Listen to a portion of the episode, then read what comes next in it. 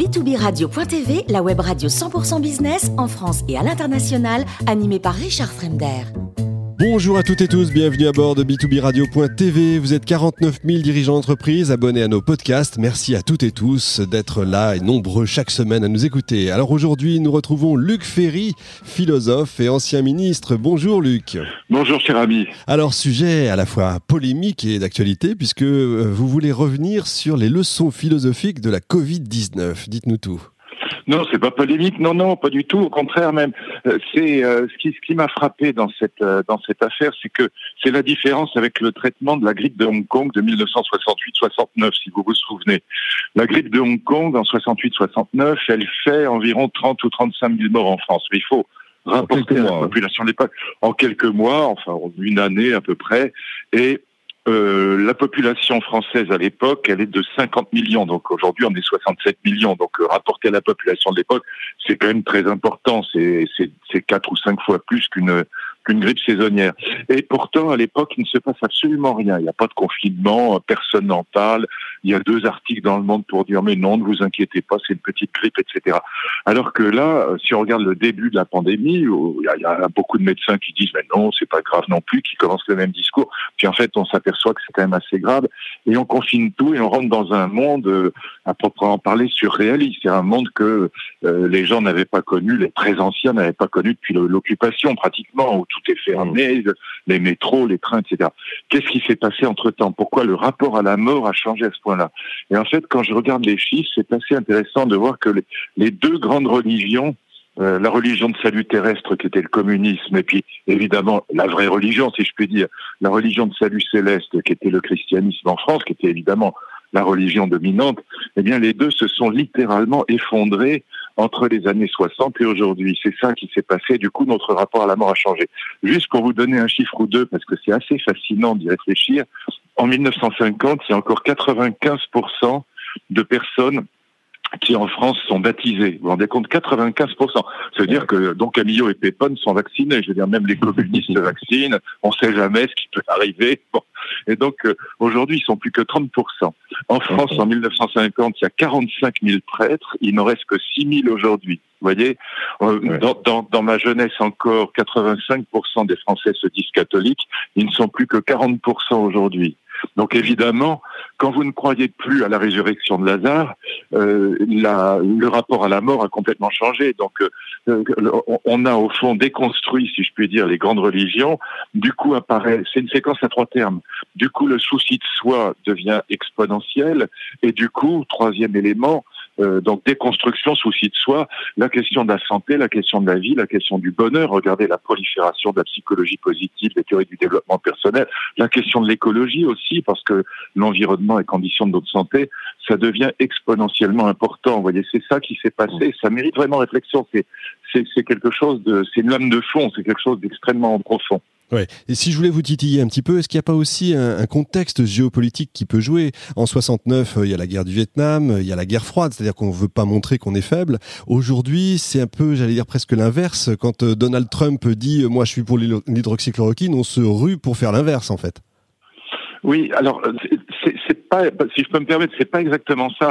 C'est surtout le fait qu'on on, on vient de connaître trois guerres, si je puis dire, qui sont encore dans tous les esprits, ce qui fait que le rapport à la mort, la mort par la grippe, paraît beaucoup moins important, euh, importante que la mort par la guerre. Il faut quand même rappeler que la Première Guerre mondiale, elle fait vingt millions de morts au total, euh, pas, pas en France, bien sûr, dans le monde. La Deuxième Guerre mondiale fait soixante-cinq millions de morts. La guerre d'Algérie, c'est quand même trente-cinq mille soldats français qui vont y mourir, plus, euh, plus, plus les civils et plus des deux côtés. Donc au total, probablement des centaines de milliers de morts à nouveau. De, et puis les accords d'Évian, c'est soixante-deux, donc c'est, c'est quand même encore très très présent. La révolution culturelle chinoise dans le monde, c'est soixante-dix millions de morts. Bon, et donc on, on sort d'un vingtième siècle où il y a tel, sans parler des, des autres des autres génocides. Enfin, il y a, c'est une série. Bon, le génocide des, des, des, des Arméniens en dix-neuf cent quinze. Bon, les Juifs, j'ai parlé de la Deuxième Guerre mondiale, c'est quand même le vingtième siècle, pas un détail.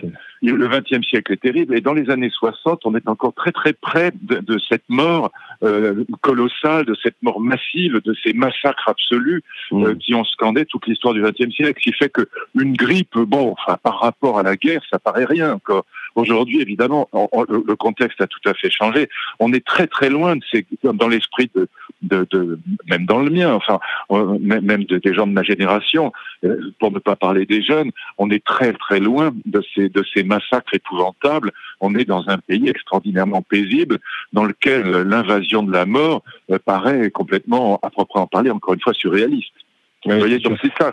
C'est un élément très important aussi, vous avez raison d'y insister, c'est-à-dire le côté géopolitique est très important.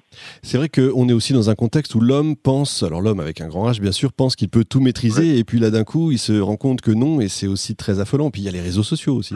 Oui, c'est, c'est, c'est vrai, euh, on, on est très surpris par cette pandémie, parce que, et d'ailleurs encore une fois, je suis très frappé que des médecins... Euh, je vais pas citer leur nom, ce serait méchant, mais enfin des médecins, notamment des médecins de télévision et de radio euh, qu'on entend toute la journée, nous disent mais pas du tout, ne vous inquiétez pas, c'est pas grave, et parce qu'on a l'impression que la médecine est tellement formidable qu'on, a, qu'on va tout maîtriser. Du reste, cette médecine va être formidable puisqu'il faudra seulement un an pour trouver un vaccin qui, malgré ce qu'on dit aujourd'hui, est quand même relativement efficace. Bon. Et donc, euh, malgré tout, la médecine va fonctionner, mais néanmoins, euh, pendant un an, elle est prise à contre-pied.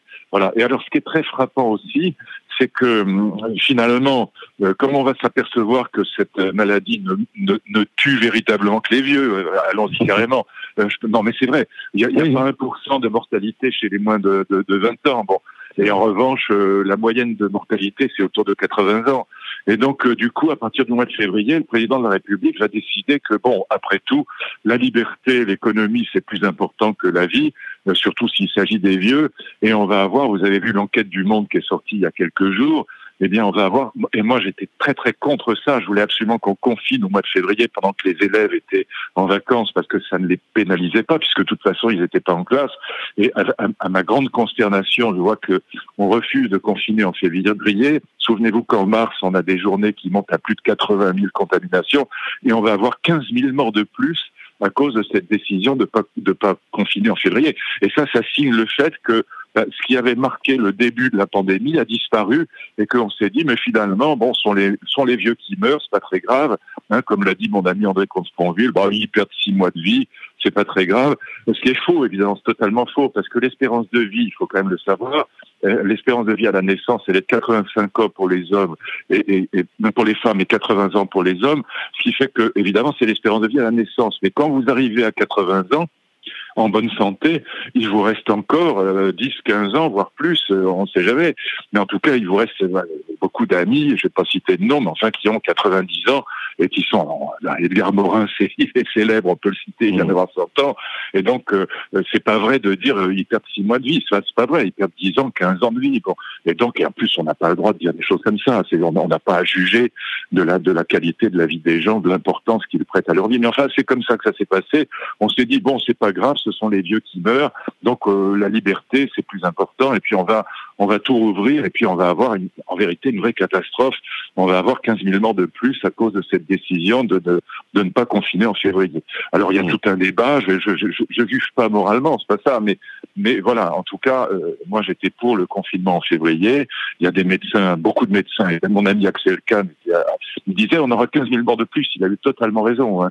Pierre-Louis aussi disait ça, Karine Lacombe disait ça, moi je les écoute, et puis on prend cette décision, peu importe encore une fois, si peut-être ça importe, mais je ne me place pas du point de vue moral, je dis simplement, c'est le moment où euh, ce qui avait marqué le début de la pandémie a disparu. Voilà, au fond, oui, euh, euh, on se dit, bah, c'est, c'est pas l'économie et la liberté, c'est plus important que la vie. Pour finir, vous aviez, vous parlez des médecins, évidemment. Euh, si je vous dis, euh, Platon et, et Aristote ne sont pas morts, puisqu'on se querelle toujours entre théorie et expérience, euh, quand on voit le conseil sanitaire contre les médecins de terrain, euh, les médecins sont empêchés de soigner au profit de confinement, de vaccins, et cetera, et cetera. Qu'est-ce que vous en pensez ?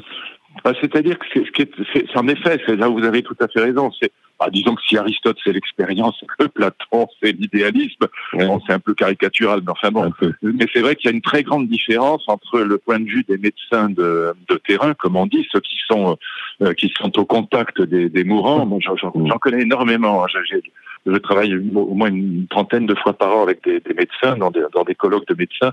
J'ai beaucoup d'amis médecins. C'est un, c'est un métier qui me passionne. Moi, j'ai moi-même fait trois ans de biologie. Bon, c'est quelque chose qui me passionne. Et ceux qui sont au contact des mourants, ils sont absolument, ils sont, ils ont été pendant cette pandémie absolument effrayés. Et c'est pour ça que ils, ils recommandaient, beaucoup d'entre eux recommandaient en février le confinement, parce qu'ils disent, mais les, ils se rendent pas compte, ils voient pas ce qu'on voit. On voit, on voit des gens mourir, on voit des gens en réanimation. On voit des, des, des vieux obèses en réanimation qu'on est obligé de retourner comme des crêpes toutes les, toutes les heures. C'est épouvantable. Ils se rendent pas compte à quel point c'est, c'est horrible le métier qu'on fait. On, on est nous-mêmes, alors qu'on est très habitués à avoir des malades, à avoir des mourants. On est nous-mêmes bouleversés. Ils ne se rendent pas compte. Voilà. Et c'est vrai que vous avez tout à fait raison. Il y a une très grande différence entre le point de vue des médecins retraités ou des grands professeurs de médecine qui, qui n'ont plus le, les mains, si je puis dire, dans la glaise, et puis le point de vue des, des réanimateurs en particulier, qui disent, mais attendez, vous vous rendez pas compte, ce qui se passe est, est épouvantable. Voilà. Et c'est vrai que, du coup, ça, ça, ça expliquait aussi probablement la, la différence entre, dans, sur les plateaux de télévision, entre les médecins qui plaidaient pour le confinement, et puis ceux qui disaient, mais non, euh, c'est pas la peine, euh, c'est, c'est, la, la, la liberté est plus importante, euh, voilà, pas, passons outre, euh, c'est, c'est pas si grave que ça, voilà. Et c'est vrai que vous, c'est, c'est, c'est probablement une différence de point de vue qui est liée à la différence de, à la différence interne au métier de médecin. Vous avez raison.